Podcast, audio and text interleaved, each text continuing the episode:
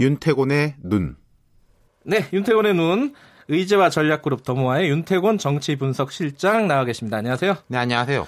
뭐, 5.18 얘기 잠깐 해보죠. 어, 최근 몇 년간 가장 뭐랄까요 논란이 됐던 5.18 아니었을까? 최근 몇 년이 아니고요. 예. 5.18이 국가기념일이 된 지가 한 21년, 22년쯤 됐습니다. 네. 그때부터 따져서 가장 뜨거운 것 같아요. 어허. 물론 이명박 박근혜 정부 때 이제 뭐 임을 위한 행진곡 재창 합창 논란, 예. 뭐 일배 망원 논란이 벌어졌을 때도 좀 핫했는데 네. 올해 비할 바는 아닌 것 같아요. 그러니까 몇 정치, 가지 예. 것들이 있는 게 자 크게 봐서 5.18의 이제 총체적인 진실은 알려진 지 오래졌지만은 구체적 사격 명령, 그렇죠. 헬기 사격, 성폭행, 뭐 안매장 등등 미궁에 있던 진상의 실마리들이 올해 5.18의 전후로 해서 많이 드러났고 네. 또 그리고 앞서 말씀드린 망언 같은 것도 뭐 좀 강경 보수 성향의 일반 장삼이다 네. 네티즌 이렇게가 아니라 국회의원들도 망언 대열에 합류하면서 더 뜨거워진 거죠. 뭐 자유한국당은 당연히 많은 어떤 비판을 들었습니다. 그러니까 황교안 대표가 시민들의 거센 항의를 받았고 뭐 다른 의원들도 좋은 반응 못 받았죠. 예. 네. 이게 그게 이렇게 어떻게 욕을 먹으면서 한마디로 말해서 네. 가는 게 맞는 거예요. 어떻습니까? 자, 망원 의원들 징계도 안 했으면서 무슨 염치로 갔냐, 핍박받는 모습을 보여서 지지층을 결집시키려고 하는 거 아니냐, 이런 음. 질타가 있죠. 근데 저는 뭐, 안 간 거보다는 간 게 낫다고 생각해요. 왜 그러니까 그렇죠? 어떤 측면에서? 국가 행사니까요.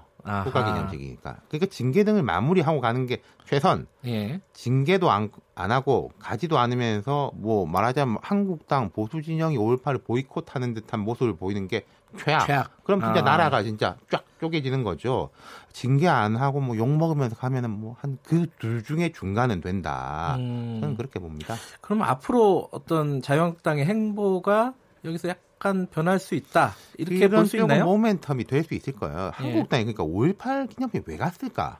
국가 기념식이니까 의전이나 관행으로 봐도 대표 등 지도부 가는 건 당연한 거죠. 네. 문 대통령이 황교안 대표 악수하면서 잘 오셨습니다라고 네. 했다는 거 아니겠어요? 네. 특히 정치적으로 보면은 5.18 기념식 행사를 떠나서 이 시점이 한국당이 이제 국회로 들어올 때가 됐어요. 네. 제가 지난주부터 말씀드렸지만은 이게 지지층 결집은 상당 부분 됐고 됐고 예. 밖에서 별로 더 할 것도 사실 없고 장외 집회를 반복해서 하다 보니까 발언의 톤만 올라가고 어제하고 오늘하고 내용은 같은데 뭔가 다른 식의 이야기를 해야 된다면은 어휘만 더 세지는 거 아니겠어요? 네. 그러다 보니까 자꾸 사고가 나는 것이고. 네.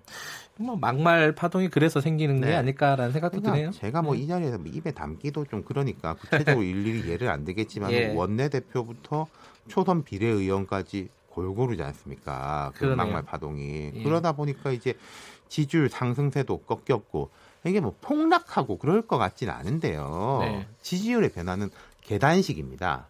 음흠. 쭉 쌓여서 올라가고 내려가고 지금 한국당 보면은 한 계단 정도 내려왔다고 볼 수 있어요. 올라가다가. 음. 음. 근데 이런 식으로 가면은 한 계단 더, 내, 더 내려갈 수 있고 네. 또 이런 올라가고 내려가는 거는 가속이 붙는 거거든요. 네.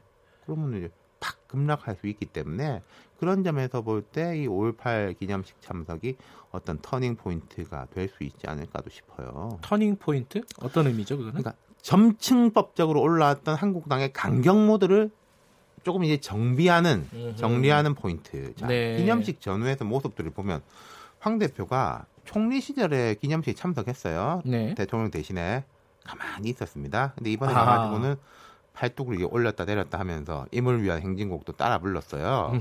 이분이 공안 검사를 오래 하셨기 때문에 이 노래는 아마 잘 알 겁니다. 네. 예, 예, 그러겠죠. 그리고 예. 나경원 원내대표 문 대통령 기념사 비판하면서 한 말이 누차 말씀드린 것처럼 한국당의 전신 문민정부가 바로 5.18 민주화운동 특별법을 만들었다. 으흠. 그리고 우리는 그 정신을 계승하고 있다. 뭐 이렇게 말을 했단 말이죠. 그럼 뭐 비난 여론이 거세니까 좀 주춤한다 이렇게 볼 수도 있는 거 아닐까요? 그렇죠. 이제 복합적이라고 예. 봐야죠. 워낙에 이상한 언행들이 많이 나왔고 예. 그러니까 비난 여론도 높고 그 여론에 대해서 반응해야 되는 것이고 또 어떤 면에서 보면은 지금까지 이제 극한 충돌로 지지층이 결집해 왔는데 네. 계속 이렇기는 어렵다라는 것에 대한 자체적인 분석과 음. 판단도 있을 거예요. 네, 네.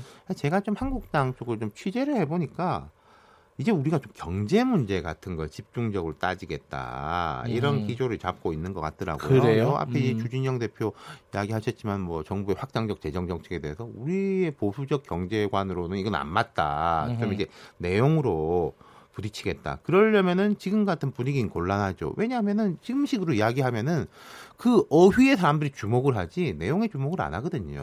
음, 네. 지금 같은 분위기면요. 그렇죠. 음흠. 물론 경제 문제를 집중적으로 따지려면은 그것도 능력이 돼야 하는 거 아니겠습니까? 그렇죠. 지금 전면에 서 있는 스피커들하고는 그 경제 문제가 좀 어울리지 않는 면이 있을 거예요. 음흠. 그래서 이게 여기서 관전 포인트 하나가 특히 이제 황교안, 나경원, 투톱, 네. 뭐 이분들이 곧 문재인 대통령 만나게 될 것 같습니다만은 제 느낌에는 네. 특히 이제 황교안 대표가 경제나 민생 문제에 대해서 좀 어떻게 구체적으로 지적하고 자신들의 안을 내놓을 수 있을 것이냐. 네. 지금처럼 그냥 뭐 좌파 이런 식으로는 이제 안 될 거고요. 아, 네. 지금처럼은 안 된다. 그러면은 네. 지금 이제 대표 회동 서로 제안한 부분들이 좀 있지 않습니까? 진행이 될 거다 이렇게 저는 그렇게 보는 게요. 네. 계속 거절하면은 이 무슨 의미냐면 못 들어가고 밖에 있는 거지 않습니까? 그렇죠. 그럼 밖에 있으면은 아까 제가 말씀드린 turning point라든지 분위기 전환을 하기가 되게 어려워요. 명실이 음. 상부하지 않게 되니까. 음. 뭔가 이제 5월 기점 그리고 이번 주에 또 이제 노무현 전 대통령 10주기도 있지 않습니까? 음. 이때도 한국당이 좀 위축되겠죠. 그 위축되는 거를 turning point로 삼아서 모드 전환을 할 수 있을 것 같다. 이렇게 예. 본다는 거죠. 지켜봐야 될 일인 것 같습니다. 오늘 말씀 감사합니다. 네, 감사합니다. 윤태곤 정치분석실장이었고요. 김경래 최강시사 2부는 여기까지 하겠습니다. 잠시 후에 3부에서 뵙겠습니다.